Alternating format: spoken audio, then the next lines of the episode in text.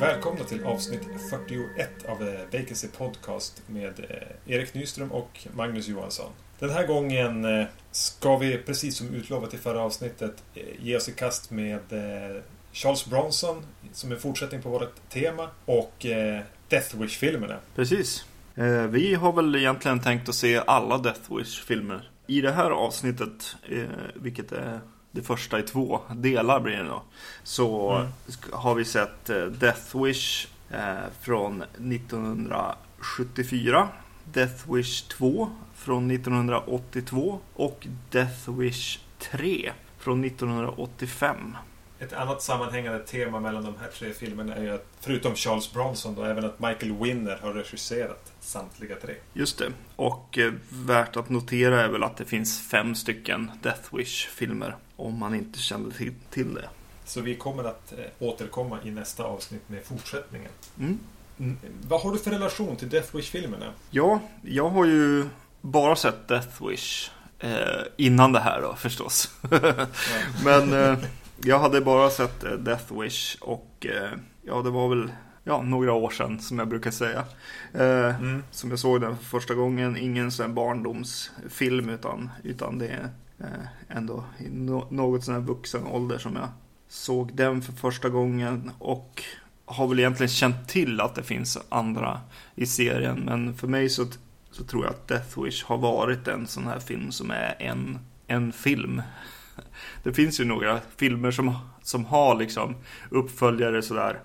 Även så nyligen, jag tänkte på American Psycho har ju, har ju någon sån och någon uppföljare där och, och Carrie och det finns ju några sådana där som, som känns som att... Egentligen, eh, Texas Chainsaw Massacre är väl egentligen en film som känns som att det är en film. Sen finns Ja, det precis. visst några uppföljare. Mm, jag minns när jag kom i kontakt med Death... Och jag är också ny in i Death Wish. Relativt ny. Nu var det kanske 5-6 år sedan jag såg första. Och jag tror det var lite den som kickstartade mitt intresse för att se Charles Bronson-filmer. Jag vet inte om jag har sagt det här i ett tidigare Charles Bronson-avsnitt. Varför jag blev intresserad av att se filmer med han överhuvudtaget. Och då valde att börja med Death Wish. Det var att jag såg någon Jerry Seinfeld stå upp grej mm, och han säger något skämt om eh, vända andra kinden till. Det var aldrig någonting som Charles Bronson lyssnade på riktigt. det. Någon sån grej. Och då tänkte jag, ja just det, Charles Bronson och hämndfilmer och Death Wish.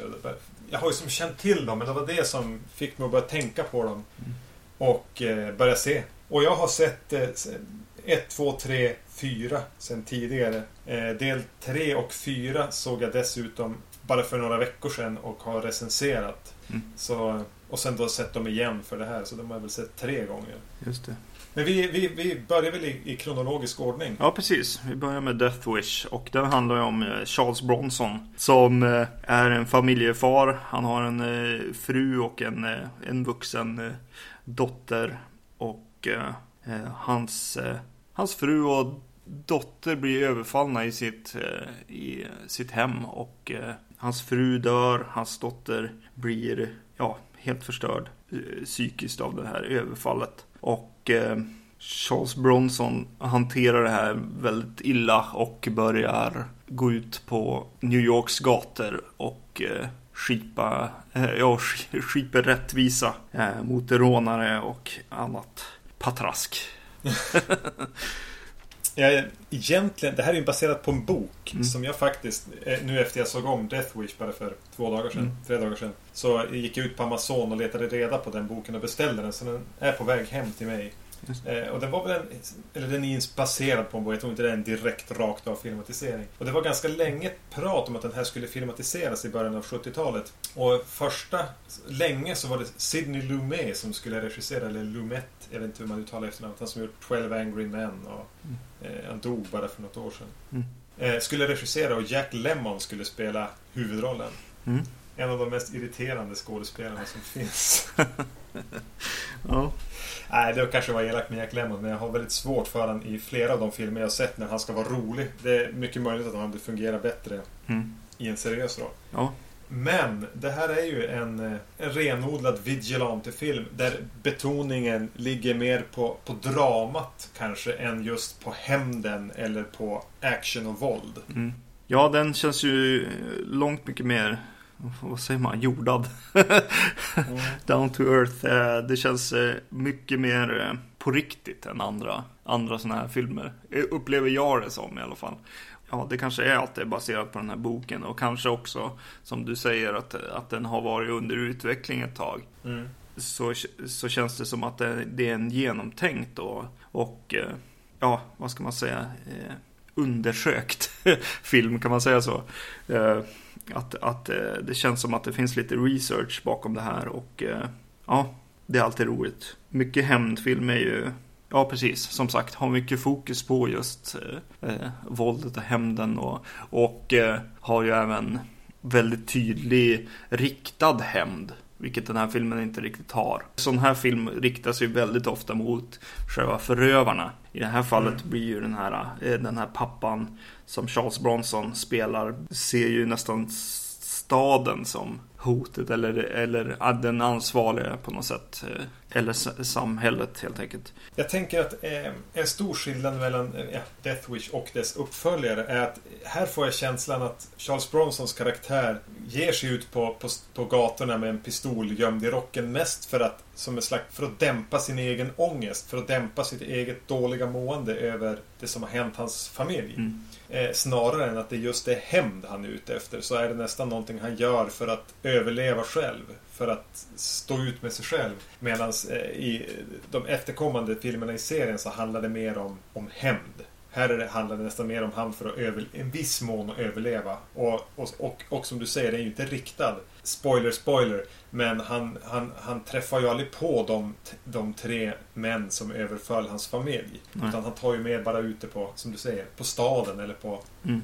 på den här typen av alltså, kriminella. Ja. ja, men det slår en också att, att det, det känns som att den här filmen är skriven eller handlar om karaktären och, och det känns som att eh, filmen tar handlingen dit karaktären finns snarare än att han tar karaktärerna liksom där handlingen vill på något vis. Eh, det känns väldigt, eh, ja, mycket, eh, det, det känns som det blir mycket starkare än andra hämndfilmer på det viset. Att, att, och även liksom, ja vad ska man säga, budskapet eller känslan man får efter man har sett den här filmen blir mycket viktigare på något sätt. När det känns som det är en riktig person som Charles Bronson spelar här. Det får ju tid att bygga upp karaktären också. Mm. Att det är, som du säger, karaktärsdriven snarare än en hämnddriven film. Mm. Eh, eller actiondriven. Eh, det jag tycker är ganska tydligt när man verkligen känner att det här är inte som någon av de andra i serien, om man ska säga mm. så i alla fall. Eh, det är den här resan han gör till Tucson. Han är ju arkitekt och åker iväg och ska göra ett, hjälp, utveckla något bostadsprojekt där. Mm. Och åker ut lite grann på landsbygden i det gamla USA. Och är där, filmen stannar upp där i säkert 10 minuter i alla fall, en kvart. Där han träffar en man som han umgås med. De far på någon vilda västern show och mm. Och det, man, man, får verkligen ta del på hur det här påverkar eh, Charles Bronson. Och här, det är min tolkning, jag tycker det är ganska tydligt att han gör liksom en resa bakåt i tiden. Bak till den här gamla rättvisan. Till någon slags vilda västern romantik där liksom man, man tog hand om sina oförrätter själv. Eller mm. det, det, låg i var mans hand att skipa rättvisa. Ja. Och det blir ju ett, ett starkt tema genom filmen. Och det, det, mm. Jag känner på mig att när du, när du får hem boken så kommer det här vara ännu mer tydligt. Känner jag av lite grann. Den här resan eh, eh liksom skynda sig igenom lite grann. Men, eh, men det är ju det här som jag gillar med 70-talsfilm när det här händer.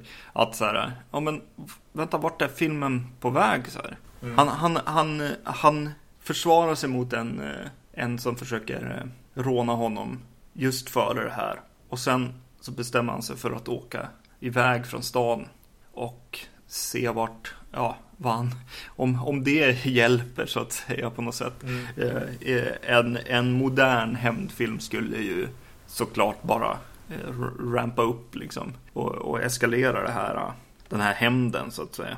Medan den här, eh, ja, han försöker ta sig i olika, i, i olika riktningar och och eh, det, ja, det handlar mer om den här sorg, eh, hur man hanterar sorg och det gör han ju inte bra.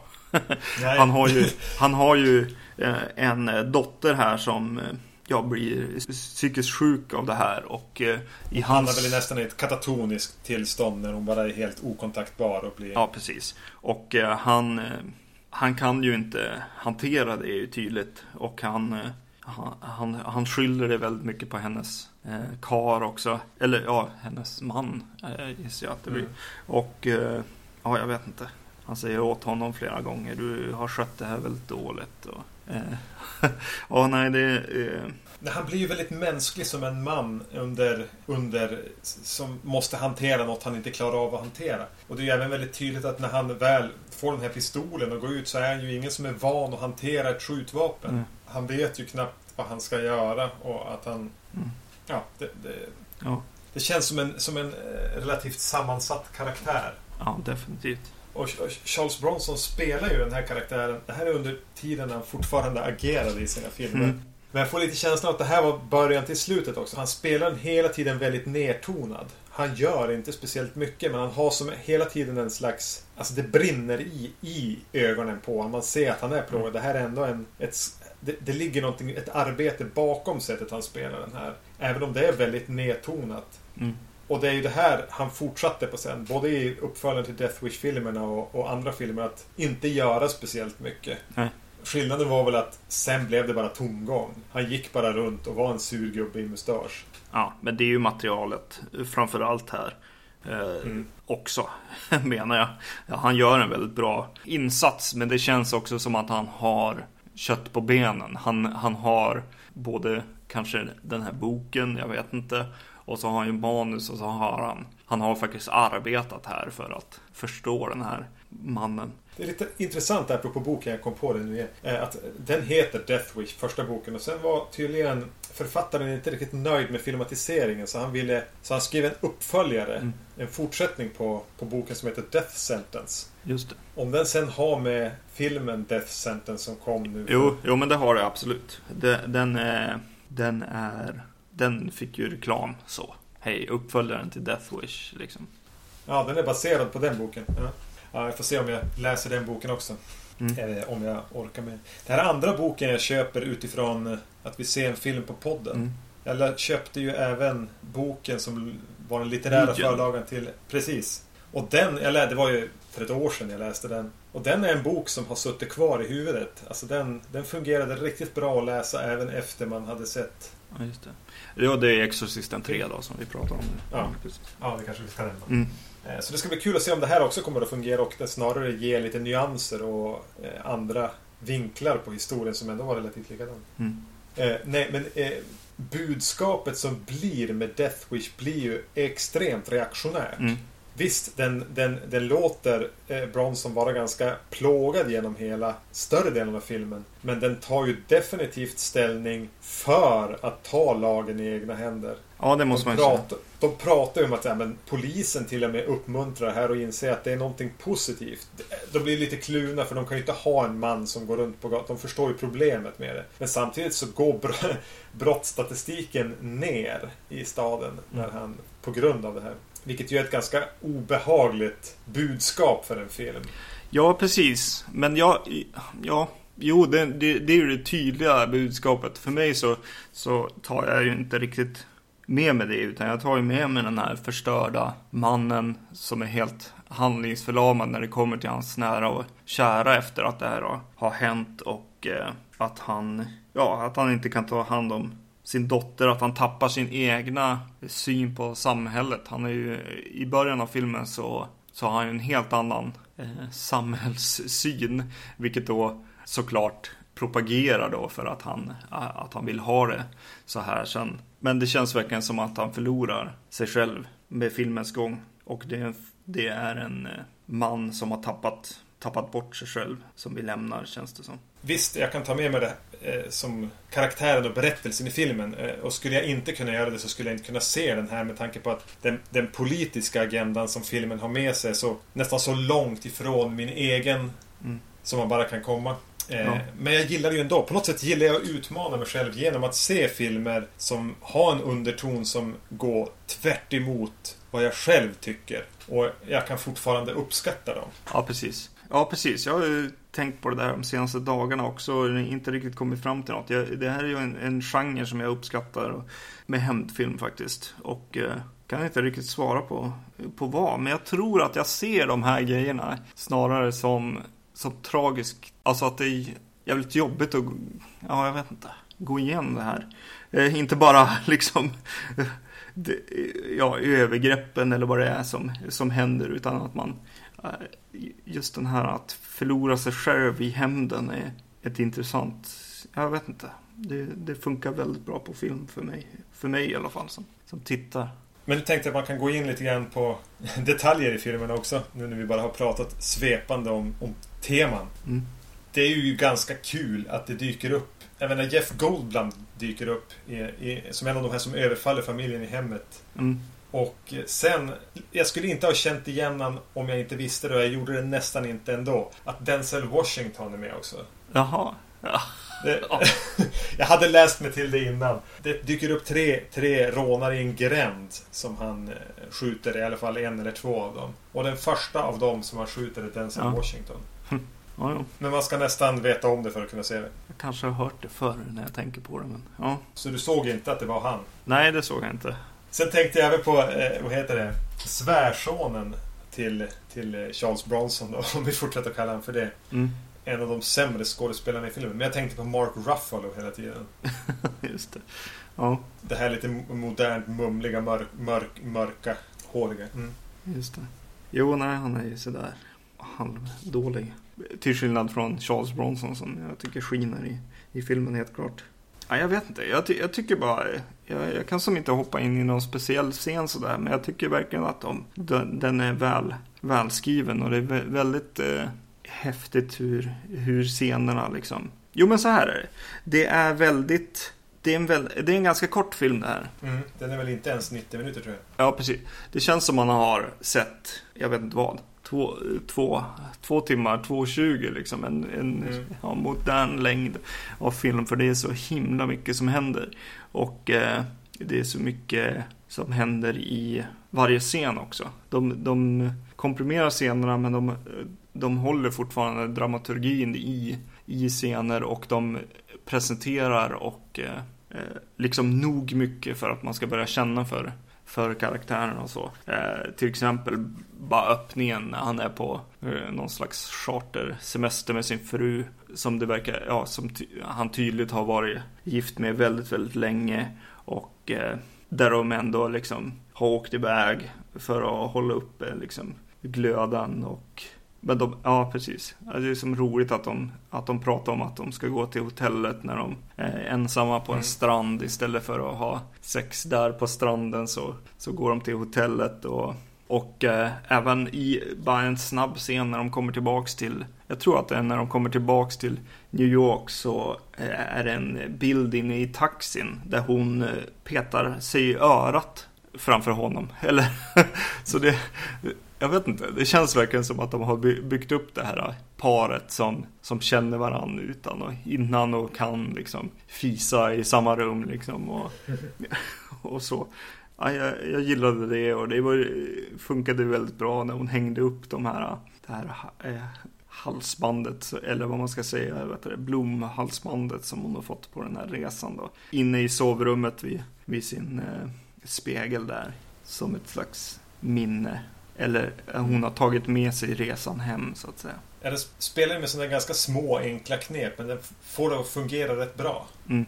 Jo, definitivt. Eh, men det jag oftast, eh, det jag minns att jag tog med mig från när jag såg den första gången och, och det jag ändå har kvar nu, det är att jag blir livrädd för storstäder. Jag köper mm. verkligen den här den den vill förmedla om att eh, Går du ut när det är mörkt i en storstad så blir du rånad eller överfallen. Mm. Det, I bästa fall. I värsta fall så blir du väl mördad också. Eh, och för den nöter liksom på det här. När han ger sig ut på gatorna så jagar han ju inte upp folk. Utan han, han går ju bara och strosar och blir konsekvent antastad av rånare som han skjuter. Mm. Och den ja, säljer in det här hos mig att ja, så går det om man går ut när det är mörkt. Ja, det här 70-tals New York som bara mm. är skitigt. Livsfarlig djungel. Ja, skit, ja precis. Ja. Som vi har pratat om många gånger på podcasten.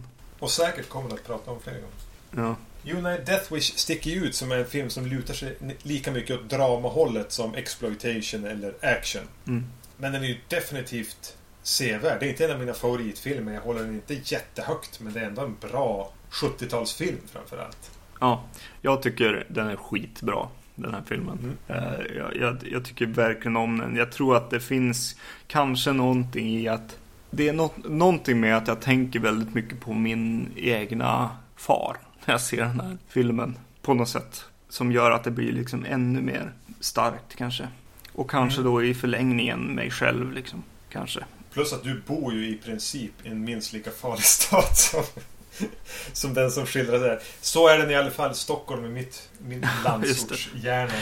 Mm. Ja, precis. Så det, så, så det jag tar med mig är ju just sådana här tankar kring hur, hur, hur fan skulle man bete sig liksom. Och, eh, och varningen som den här filmen är i att, i att på något sätt, ja jag vet inte, söka hjälp till exempel om man verkligen så här, ja, hamnar i liksom sådana här hemska situationer som, den, som han ändå gör i den här filmen. Mm. Eller de gör eh, för att ta med dottern här också. Mm. Eh, Så jag gillar den väldigt mycket.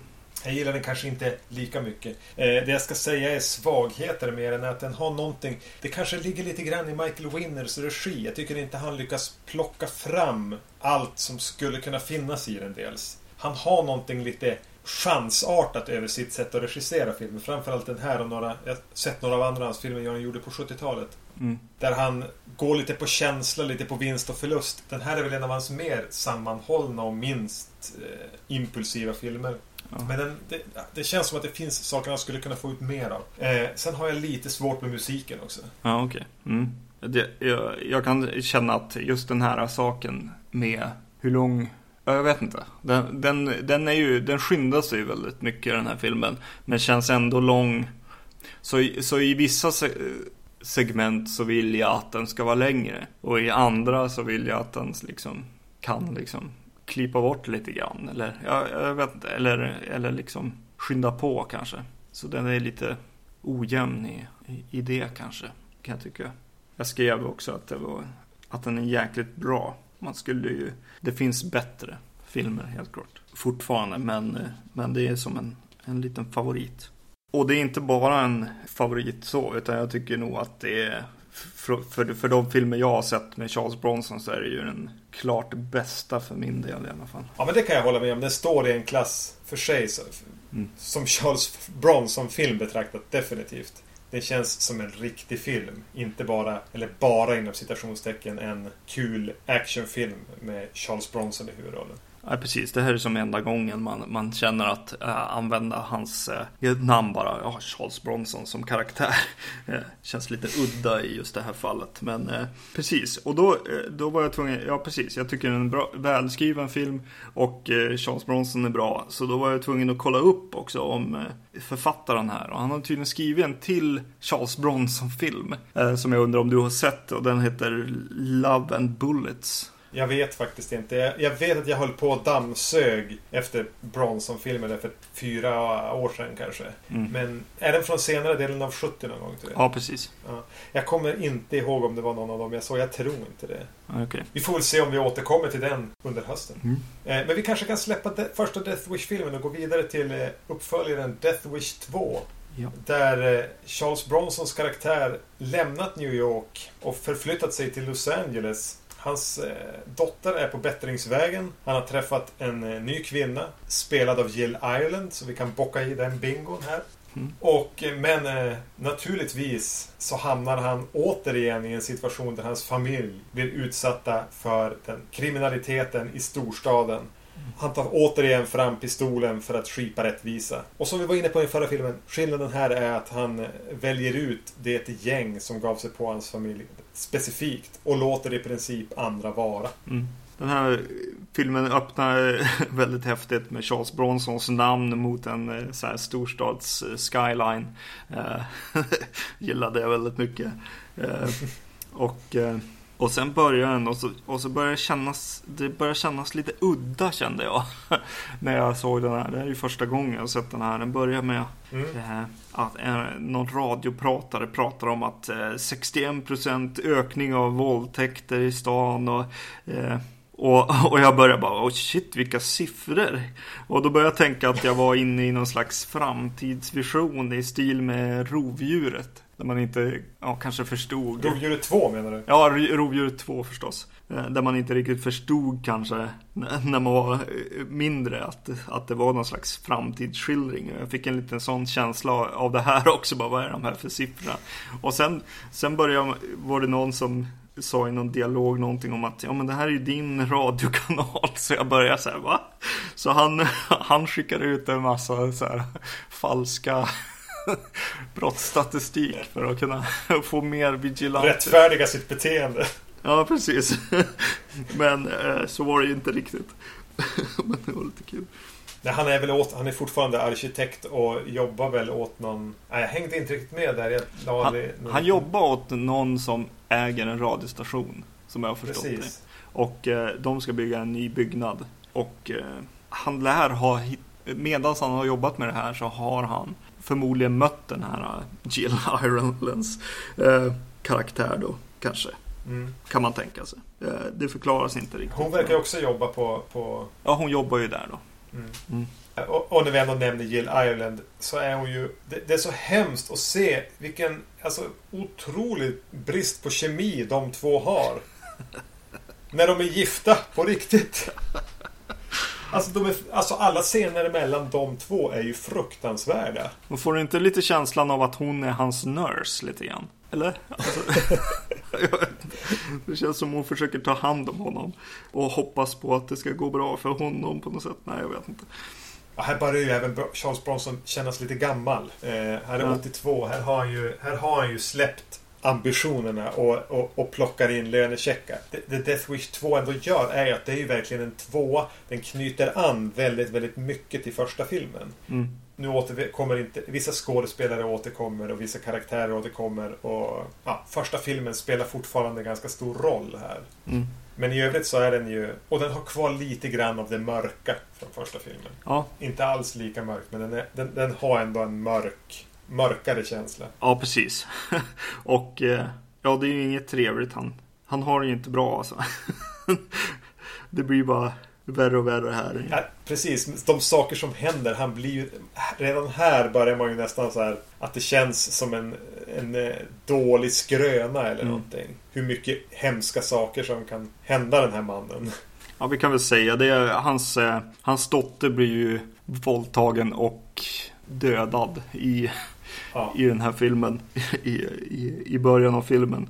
Eh, Just när hon har vaknat upp ur sitt katatoniska tillstånd. ja, men typ just börjar komma tillbaks. Så, ja, nej. Mm. Eh, och det, det hänger ju där genom hela den här filmen kan jag tycka. För att den, den går ju... Den börjar bli lite mer 80-tal. Den börjar bli lite mer lättsam eller så här hämnd. Film, klassisk eller vad man ska säga. Den, är, den, den handlar inte längre om hans känslor eller hans sätt att hantera det här på. Utan det handlar ju om att han ska döda liksom folk på gatorna. Lite grann. I, i första eh, filmen så går han ju sönder eh, och förlorar sin förmåga att fungera som en människa. I den här så blir det som att han går in i samma gamla mönster igen istället. Och då känns det lite som att de här sakerna i början inte riktigt har samma effekt. Och han inte... Ja, nej, det är lite synd. Man ville egentligen, om, om nu det här skulle hända, så ville man se den här karaktären hantera det på ett nytt sätt eller gå, gå ännu djupare in i sin eh, sorg och kanske helt måste släppa det här eh, sättet att hantera det på. Jag, ja, jag bara tänker att han, han borde ju verkligen ja, själv bli katatonisk eller vad det heter.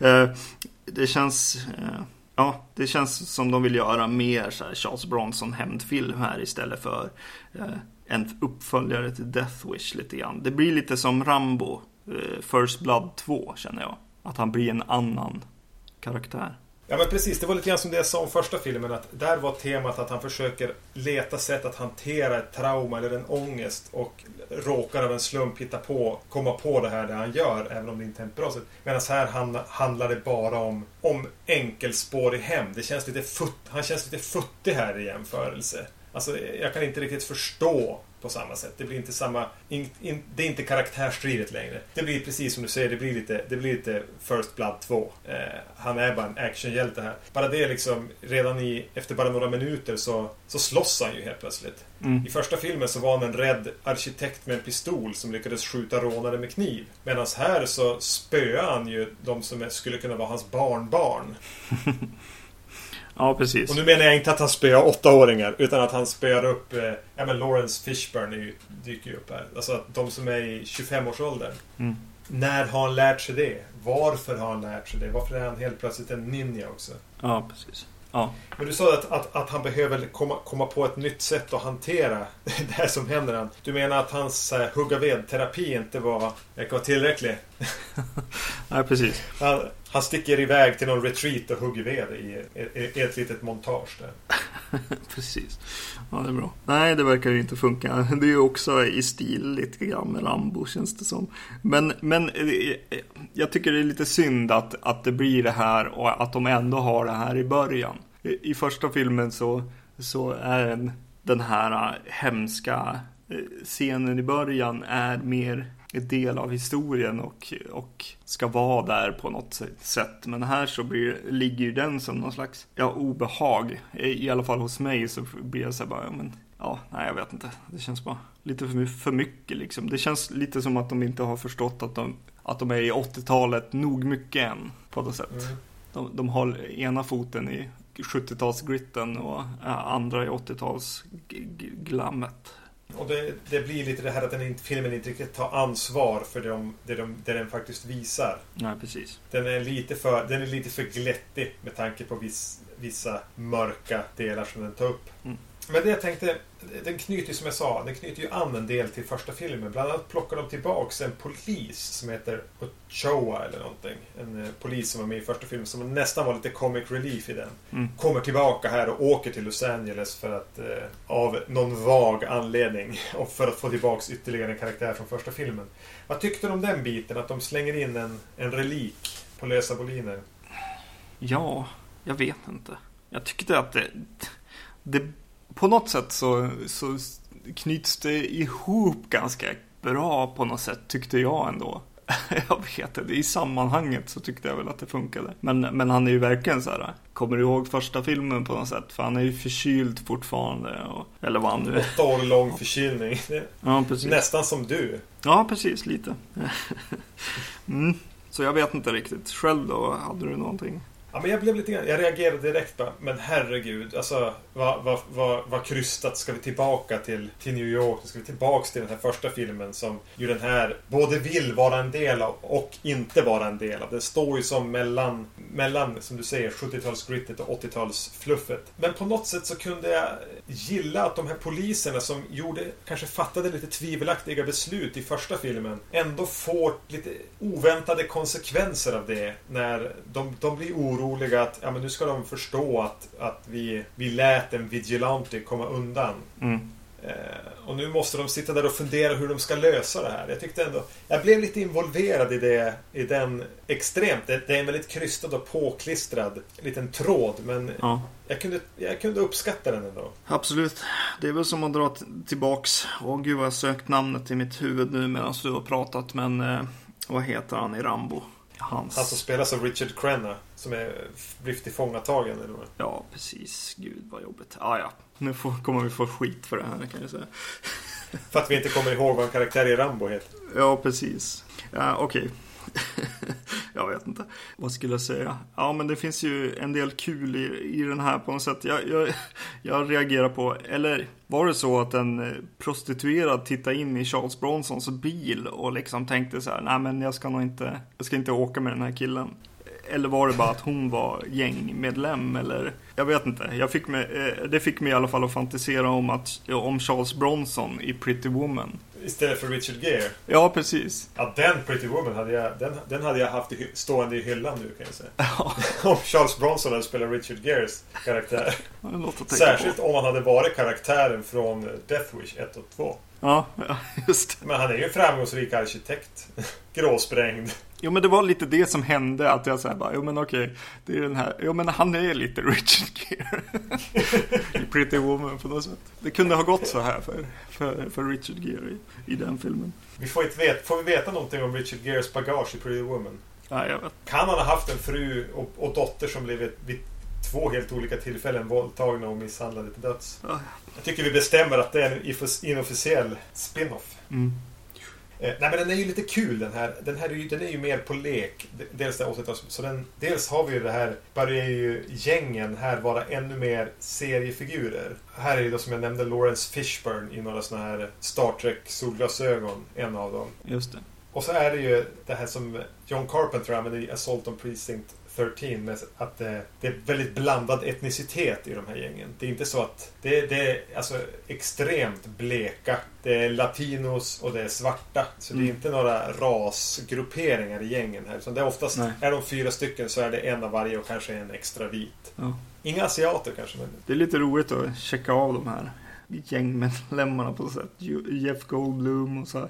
Eh, Lawrence Fishburne här då. mm. Båda unga i de rollerna. man fick starta som kriminell i, på den här tiden.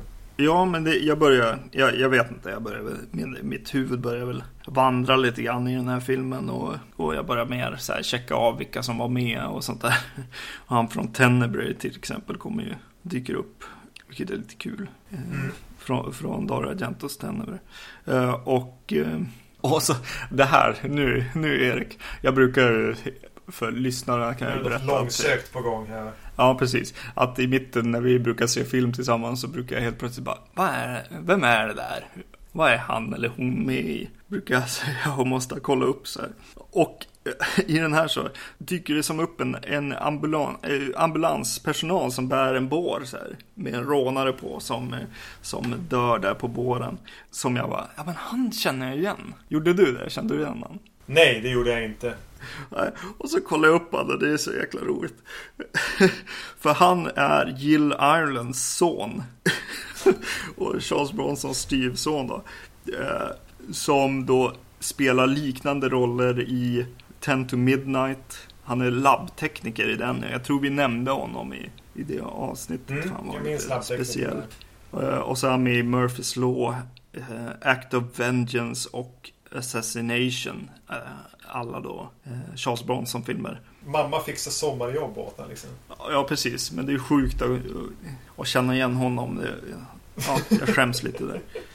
För att återkoppla till förra avsnittet så är ju också, vad heter han, Charles eh, Cypher, heter han så? Med från allt som John Carpenter har gjort i princip. Ja, Som vakten där på sjukhuset. Eh, sånt höll jag på med i den här filmen. Mm. I, i långa delar. Ja, men jag, jag, när jag hade sett den, jag har ju sett den här tidigare. Och då mindes jag den som... Då mindes jag att jag tyckte om den här mycket mer än vad jag gjorde nu. För nu satt jag sån där, jag blev också lite uttråkad. Hade jag haft eh, ja, mobilen i närheten så hade jag förmodligen suttit och gjort samma saker. Att jag tyckte den blev lite tråkig. Eh, istället för att den hittar inte balansen. Den här står liksom med en fot i varje. Den vill vara som första filmen men den vill även här, få in mer action och göra den mer lättillgänglig på något vis. Mm. Och då blir det... Jag tyckte det blev nästan tråkig. Mm. Jag fick eh, ändå, eller ändå, jag fick, jag fick eh, rejäla hit-vibbar i något, vid något tillfälle mot slutet. Eh, jag vet inte. Det är väl Michael Mann, fandom, som slår igång. Det är just det här, det handlar lite grann om vad, vad ger man upp för att vara skurk och så vidare.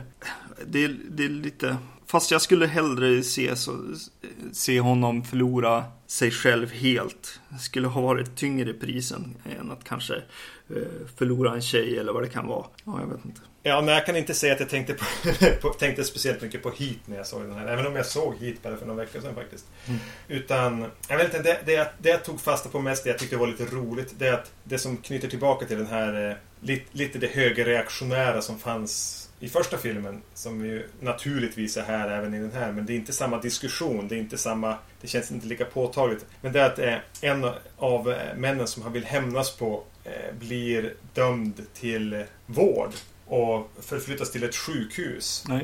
Eh, som eh, en läkare där de har gjort lite narr av hela tiden för att han vill vårda alla de här kriminella och menar att eh, står väl för en, för en mjukare approach till kriminella helt enkelt. En mer förstående, mer empatisk. Någonting som jag egentligen skulle kunna sympatisera med mer. Eh, och, och, när han ska...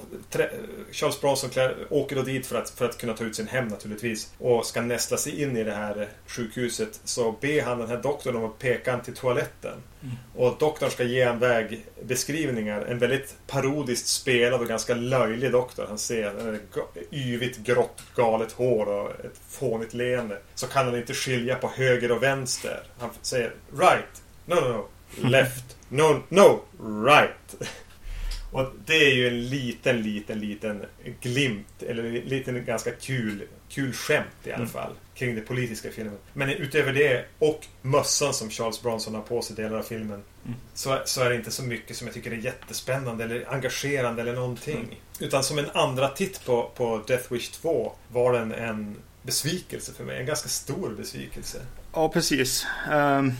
Precis, och det var den där eh, situationen, det där med sjukhuset och allt det där som fick mig att, att han ändå är, måste göra det här i, i slutet istället för att uh, gå därifrån så att säga.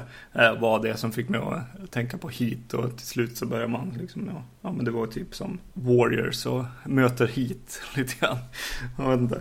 Uh, men den kanske skulle ha behövt ta antingen ett större steg bort ifrån ettan eller gå mer in på karaktären igen och, och embracea ettan och verkligen försöka göra en riktig uppföljare. För det känns som att den är taskig mot karaktären och den är lite taskig mot, eh, mm. eh, mot eh, boken. Som jag, som jag kan gissa på att det, den som har skrivit First Blood också känner om, om Rambo. Men om vi då släpper eh, Death Wish 2 och rör oss några år framåt i tiden till Death Wish 3. Den sista Death Wish-filmen som regisserades av Michael Winner. Mm.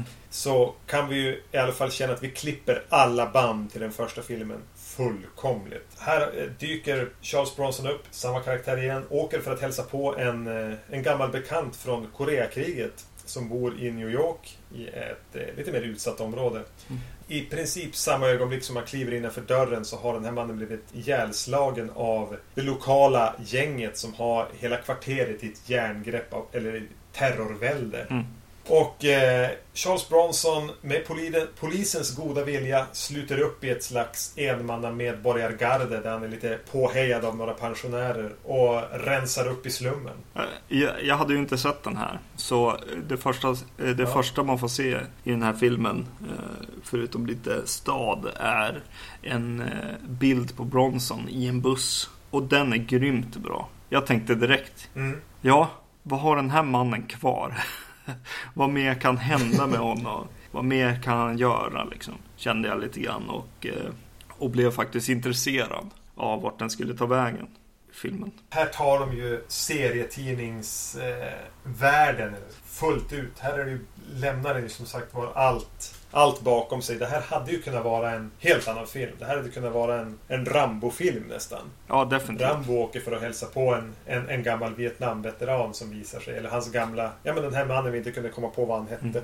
Ja, precis. Eh, och så åker han ju in där för det här mordet in i fängelse och har en liten så här scen tillsammans med andra fångar och börjar slåss och lite sånt där. Och så sen, sen släpps han ju av polisen för de inser ju att han är ju den här mannen som rensar upp eh, bland gängen. Så att eh, de skickar ju tillbaks honom hit eller till, till det här bostadsområdet för att eh, rensa upp på något sätt. Eh, så polisen är ju helt på hans sida här då, eller en polis är det som tycker att det här är bra. Att skicka in Charles Bronson ja. för att rensa upp lite. Han blir lite grann a man on a mission. Mm.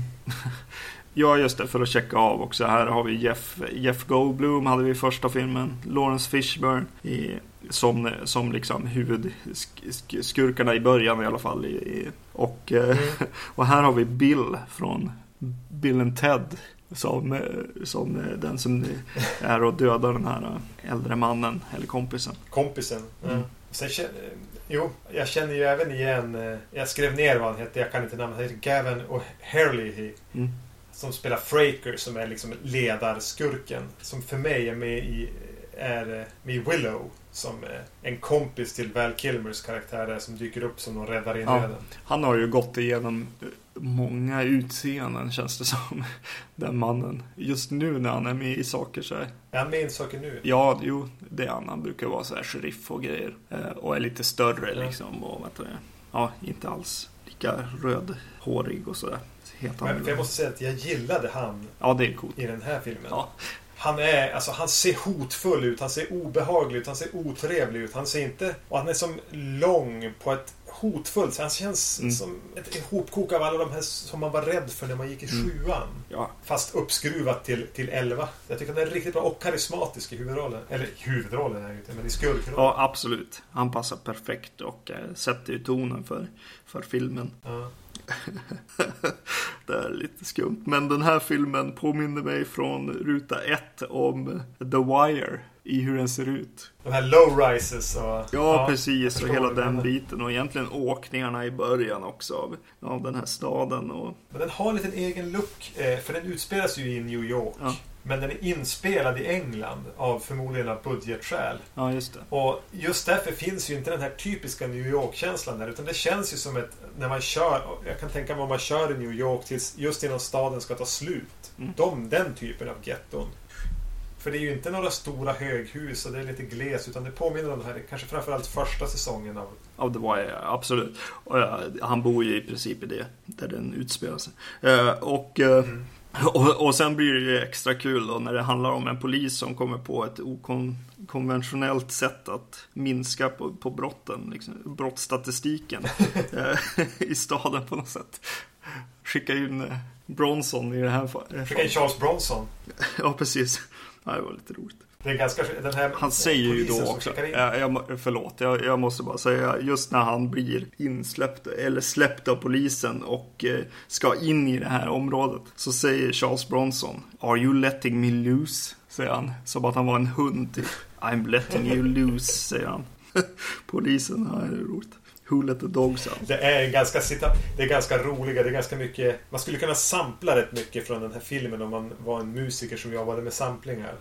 Den är ganska samplingsvänlig. Mm. Eh, men polisen här som spel... eh, Som är hans uppdragsgivare egentligen, Ed Lauter, Ed Lauter, som man känner igen från ganska mycket film. Mm. Han är ju en eh, bra... Han, han och Bronson spelar väldigt bra mot varann. Ja. Två eh, så här, kraftfulla... Nu, nu är Bronson mer lite en trött... Nu, här är han ju en bit över 60 och ser mer ut som en mormor med mustasch. Mm. Men eh, han har ju ändå den här Bronson-karisman bredvid den här lite mer ilskna polischef-karaktären. Mm. Jag tycker de har ett väldigt bra samspel. Det, det är serietidning, det är väldigt förenkelt, förenklat och grovhugget men jag tycker det funkar skitbra. Ja, absolut. Och så dyker ju Martin Balsam upp också. Ja, Som en av, en av gubbarna i det här Cocoon-gänget. ja, precis. Martin Balsam mest känd för mig i alla fall från Psycho som Arbogast. Ja, precis. ja, det blir ju, det blir ju också gamla, gamla människor gör saker tillsammans. Typ Ja. bygger ensam hemmafällor till ungdomarna på något sätt. På tal om det så börjar jag tänka på, gjorde inte Michael Caine nyligen någon slags pensionärs-vigilante film? Michael Caine. Ja, vad hette han? Eh, Harry, jag har inte direkt Harry koll någonting. på hans... Harry Brown. Harry Brown hette den. Ja, ja, jag har bara sett en trailer på den. Eh, Jag vet inte. Det här är ingenting jag känner till. Men eh, du har säkert rätt. Det kanske man får får kolla upp.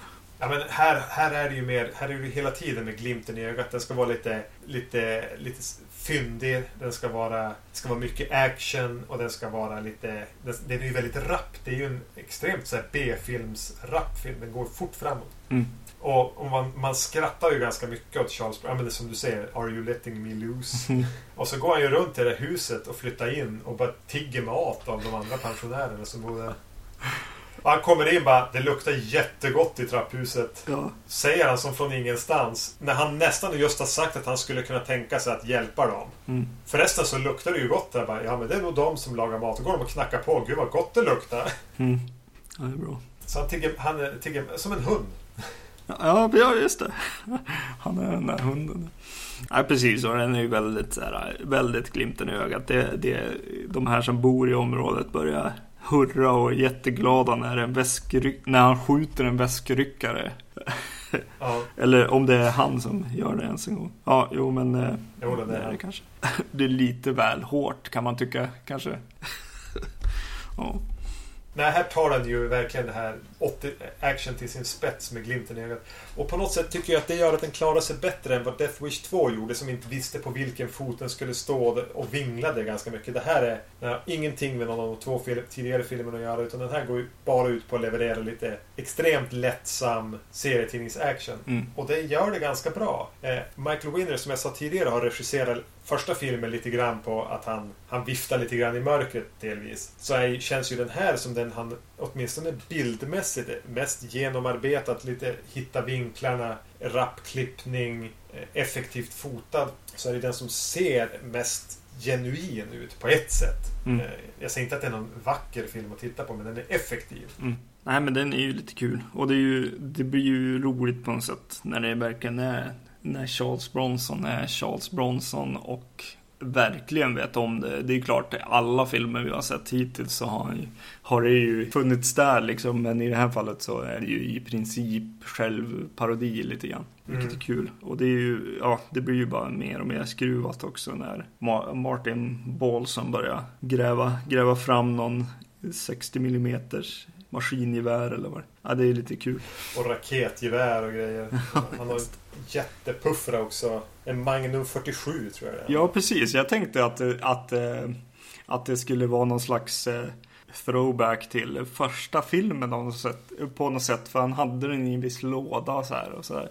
Men det är ju inte alls Mm. den eh, revolvern som man får, får i den filmen. Men, Och de här blandade etniciteterna i gängen kommer ju tillbaks i den här också. Men det är otroliga mängder gängmedlemmar. Alltså det, Mm. det är ett hundratals med så burleska, färgglada, lustiga gängmedlemmar. mm. Med, med gängtecken i pannan också. Eh, som ju är, ja, det är nästan tecknad serie. Alltså det känns Ja, lite... Det Ja, nu ser jag inga tecknade serier men, och jag kommer inte på något exempel men du förstår vad jag menar. Ja, ja nej, men det känns som att den här fi- eh, filmen hittar ju sin eh, ton mycket bättre än, än tvåan. Vilket, ja men på ett sätt gör tvåan lite mer så här att man kanske kommer ha med sig den lite längre och fundera kring den snarare så här, men vad skulle man ha gjort och lite sådana grejer liksom. Eh, Mm. Kommer säkert finnas kvar mer än den här, än den här men den här, eh, den, den känns den, kändes väldigt kul och väldigt uppfriskande efter att ha sett just tvåan eh, tidigare den kvällen i mitt fall.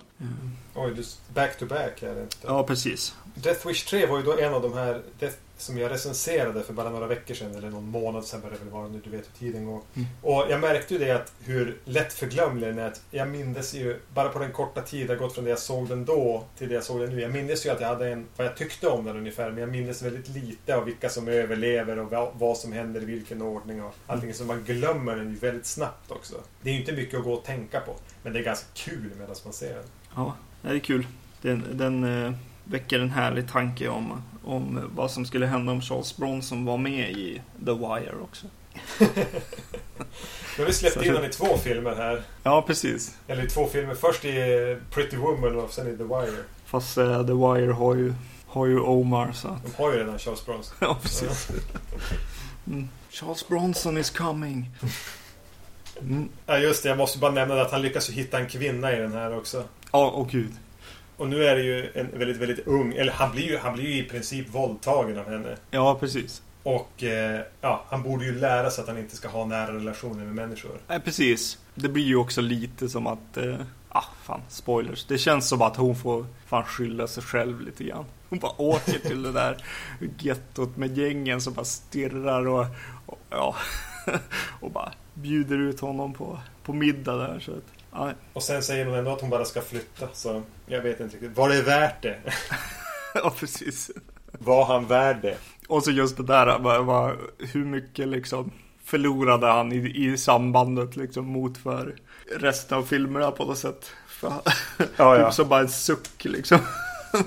Han är så van vid förluster att det där har han redan glömt innan, Ja, precis, innan det händer. innan, fyra, innan, innan, innan del fyra i alla fall kommer han inte att minnas hennes namn. Nej, precis. In, innan kroppen kallnar, höll jag på att säga. Eh, det, så nu har vi sett, jag vet inte om det finns så mycket mer att säga om Death Wish 3. Annat än att det är en rätt rolig, uppfriskande, dum action som är ganska, som fungerar. Ja. Den underhåller hela under sina 90 minuter. Ja, det är ganska skönt att det var sådär. Du, man hör ju min kritik mot, eh, mot Death Wish 2 där, där jag tycker att de eh, tappar en del grejer. Eller fumlar liksom i mörkret lite grann. Mm. Eh, och här släpper de ju helt första, första filmen och eh, det är ganska befriande i det här fallet. Jag vet inte om man kan dra några mer Rambo-paralleller där kanske. Men man har kommit nog långt ifrån första filmen kanske. När man gör en trea. Men det är, ju, det är ju en ganska intressant koppling att göra mellan Death Wish-filmerna och Rambo-filmerna. För de, de är ju syskon, eller kusiner på något vis i alla fall. Mm. I hur de utvecklas och hur de har den här manliga, rätt, rätt trista huvudrollen som blir allt mer oövervinnerlig. Mm. Trots att han bara blir äldre och äldre. Det är, Ja. är det ganska många år mellan eh, Sylvester Stallone och Charles Bronson. Mm. Jo, man kan säkert se också. Ja, men just det här, de här grund, grunden i en bok ändå också på något sätt. Ganska allvarliga böcker liksom som, som är och, eh, och säkert, ja men de handlar om ganska allvarliga saker liksom. Och så sen, ja, kommer man hit till slut liksom. Ja.